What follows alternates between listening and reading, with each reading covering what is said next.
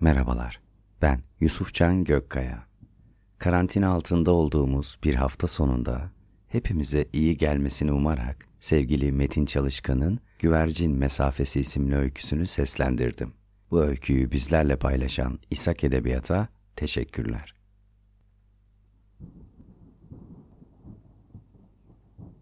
On yıldan fazladır birlikte yürüdüğüm İlham Perim bu sabah itibariyle sonsuzluğa uğurlanmıştır. Onu asla unutmayacağım.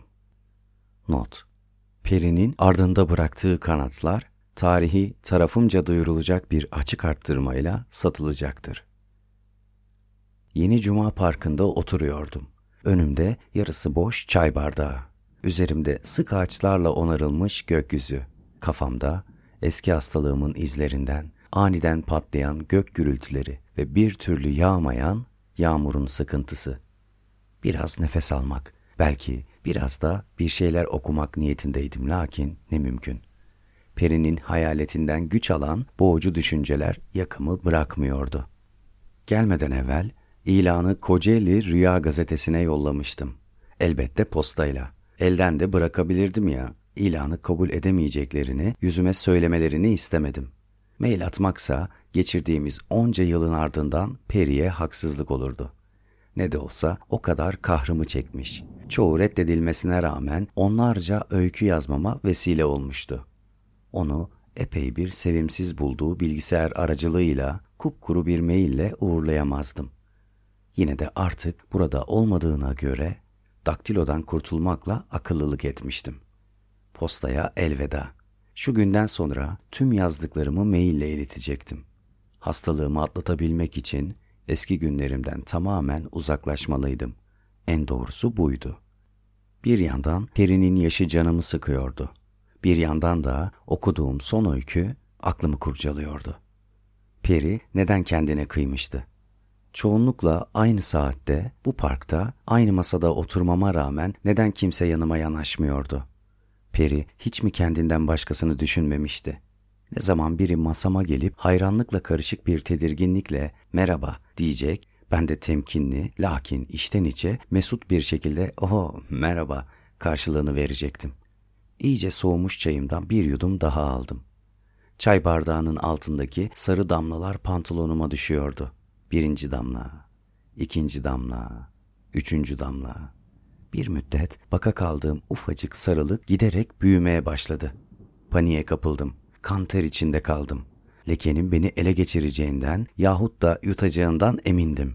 Bardağı güçlükle masaya bıraktım. O esnada kitaplığımdan kaybolmasının sırrını çoktan çözdüğüm, satıcısıyla uzun pazarlıklar sonucu bit pazarından edindiğim o kitap, ilham perileri için sağlıklı intihar etme yöntemleri aklıma geldi. Olan olmuştu yine. Peri, ebediyete uçup gitmesine rağmen durmadan beni kendi gerçekliğine çekmeye çalışıyordu. Bunalmıştım. Derin nefesler alıp verirken parka göz gezdirdim. Çabuk çabuk çay getiren, adisyonları karalayan, aralarında sohbet ederken keyiflenen garsonları, masalarda oturan öğrencileri, çalışanları, erkekleri, kadınları, çocukları, parkın ufak süs havuzunu, güvercinlerini, kedilerini seyredaldım. Sakinleştiğime ikna olduktan sonra oyalanacak bir şeyler olsun, kafamı çok kurcalamasın beklentisiyle gazete bayisinden aldığım harika edebiyatın, muazzam eleştirinin en doğru adresini kullanan ve sayfalarından çıkanların epey popülerleştiği Övgü Sanatı dergisini açtım. Editörün Şefkat Defteri bölümünü bitirdim. Yan sayfadaki yayın evi reklamına şöyle bir baktım. Sayfayı çevirdim ve yüzümü buruşturdum. Karşıma çıkan testin ismi İlham Periniz ile ilişkinizi ölçündü. Eskiden neredeyse tesadüflere taptığım zamanlarda olsa testi hazırlayan Sıtkı Nadir'in benden başka bir Sıtkı Nadir olduğundan şüphe etmeyeceğim. Onun beni tanıyıp tanımadığı, tanıyorsa da benim kendisi dışında bir Sıtkı Nadir mi yoksa kendisinin farklı bir sureti mi olduğum konusunda neler düşüneceği gibi şeyler aklıma gelirdi. Eskiden olsa sonradan düşündüğüm bu anın beni bir Borges öyküsüne götüreceği, kendimden emin halimin giderek silineceği ve belki de testi hazırlayan Sıtkı Nadir'in benim bir öncülüğüm yahut ardılım olabileceğine inanacağım, bu inançtan da büyük keyif alacağım gibi şeyler aklıma gelirdi. Neyse ki eskisi gibi değildim.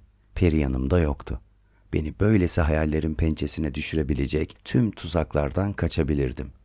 Gerçek olan neyse o üstün gelmeliydi. Tüm bunları düşünürken bir gök gürültüsü patladı.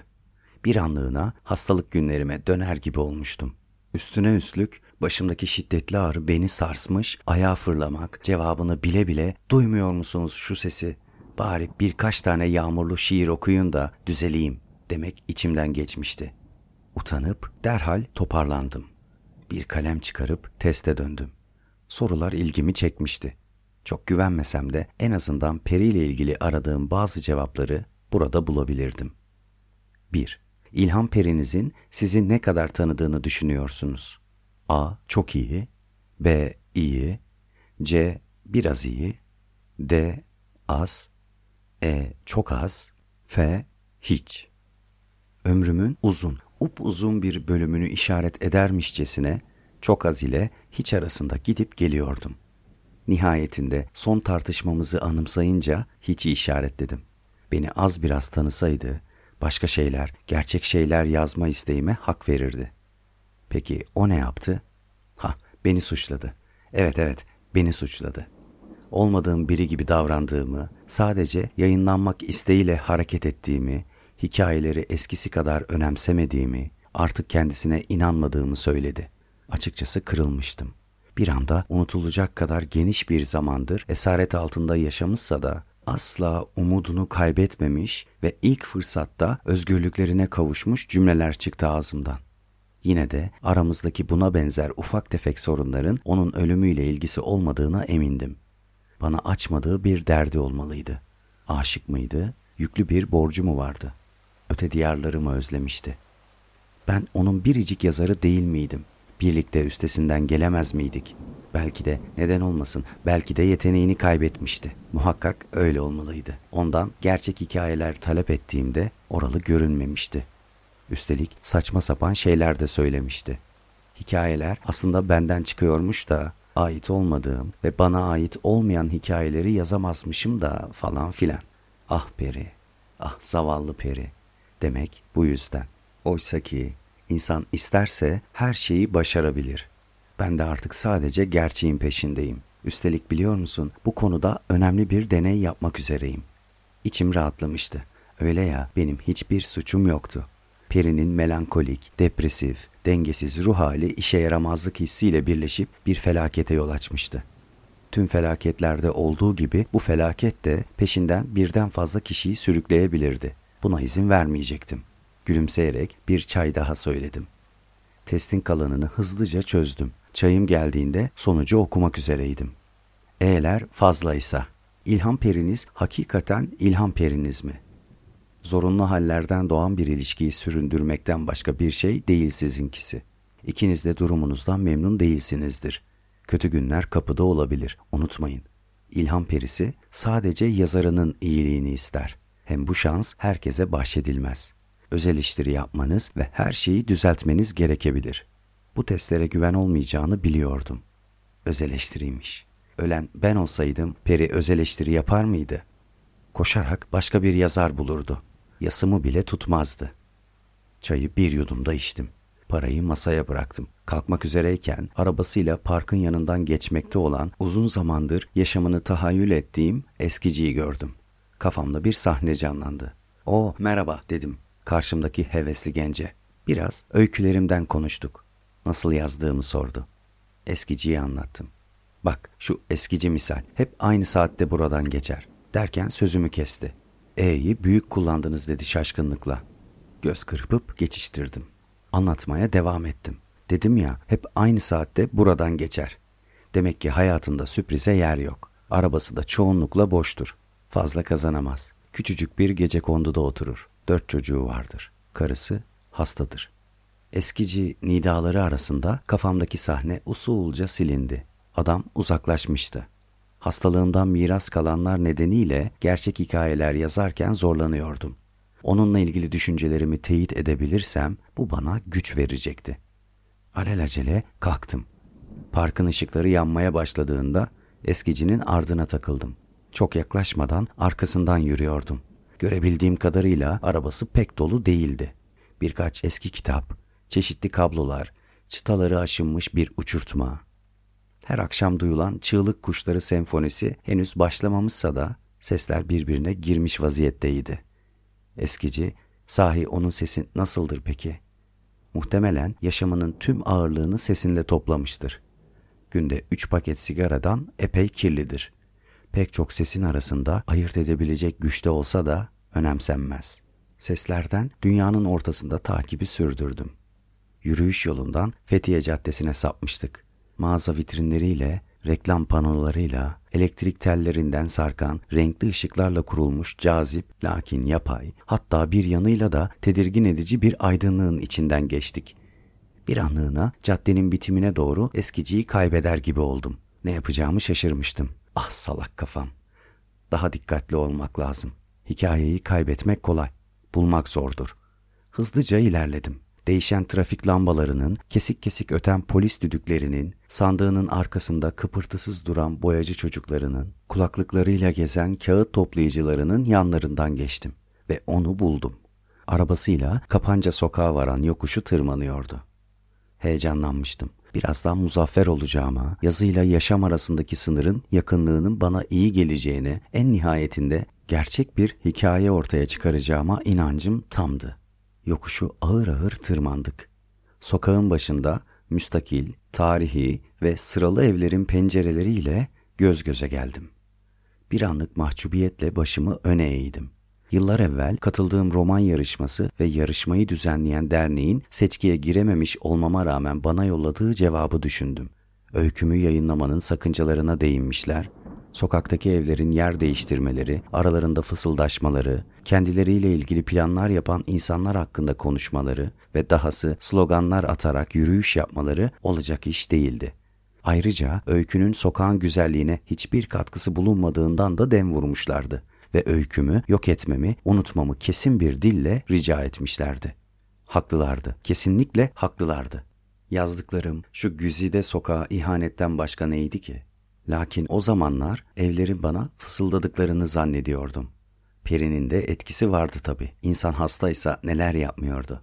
Şimdi olsa eskiciyle mesafemiz yeniden açılmışsa da sokağın tenhalığında onu rahatlıkla izleyebiliyordum. Nihayet tarihi evlerin karşı sırasındaki ufak yokuşu indi. Bir gece kondunun sokak lambalarının titrek ışıkları altındaki bahçesine saptı. Gece konduyu görünce içimi bir sevinç kaplamıştı bu işi kıvıracaktım. Arabasını kurumuş bir ağacın önüne, güvercin seslerinin yükseldiği kafeslerin karşısına çekti. Fazla yaklaşmamaya özen göstererek bahçe girişine ilerledim. Hasta karısı çocuklarıyla evde olmalıydı. Önce biraz nefeslendi. Sigarasını yaktı. Kirli bir sesle öksürdü. Sesi duyar duymaz ürperdim. Ey peri, şimdi görsen her şeye rağmen benimle gurur duymaz mıydın? ne kadar doğru bir yolda ilerlediğimi anlamaz mıydın? Gerçek hikayelerin büyüsü seni de sarmaz mıydı? Keşke sonumuz böyle olmasaydı. Dinlenmesi bitince gece konduya girip çok geçmeden tozlu bir teyple dışarı çıktı.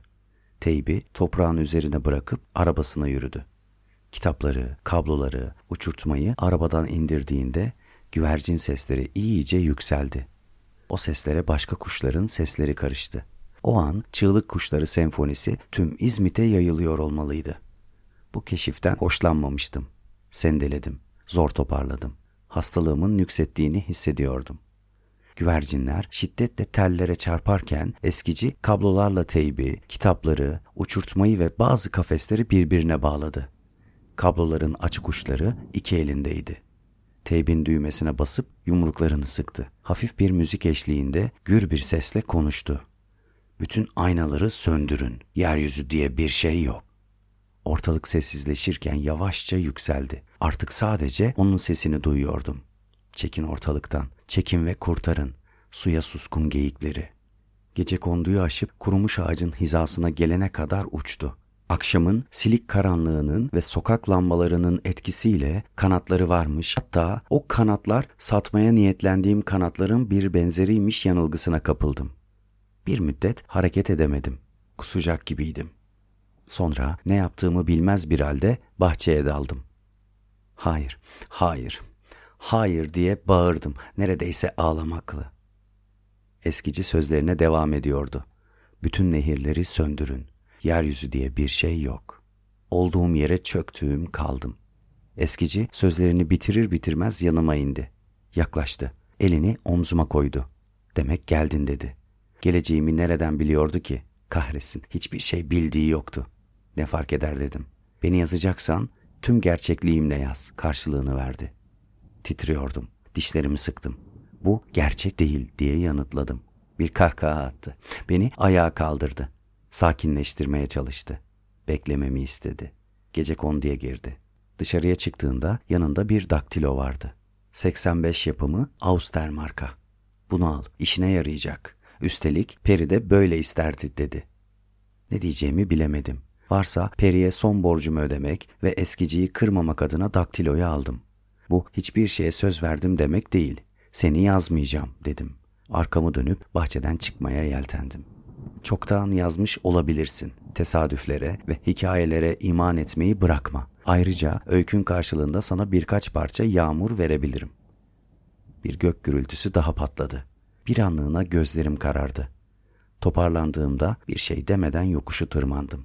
Yaşadıklarımı unutmak, hastalığımdan tamamen kurtulmak dışında bir niyetim yoktu. Olan biteni yazmayacaktım. Zaten ne olup bitmişti ki? Ha uçmakmış, daha neler derken daktiloma sımsıkı sarılıp evin yolunu tuttum. İnceden bir yağmur başlamıştı.''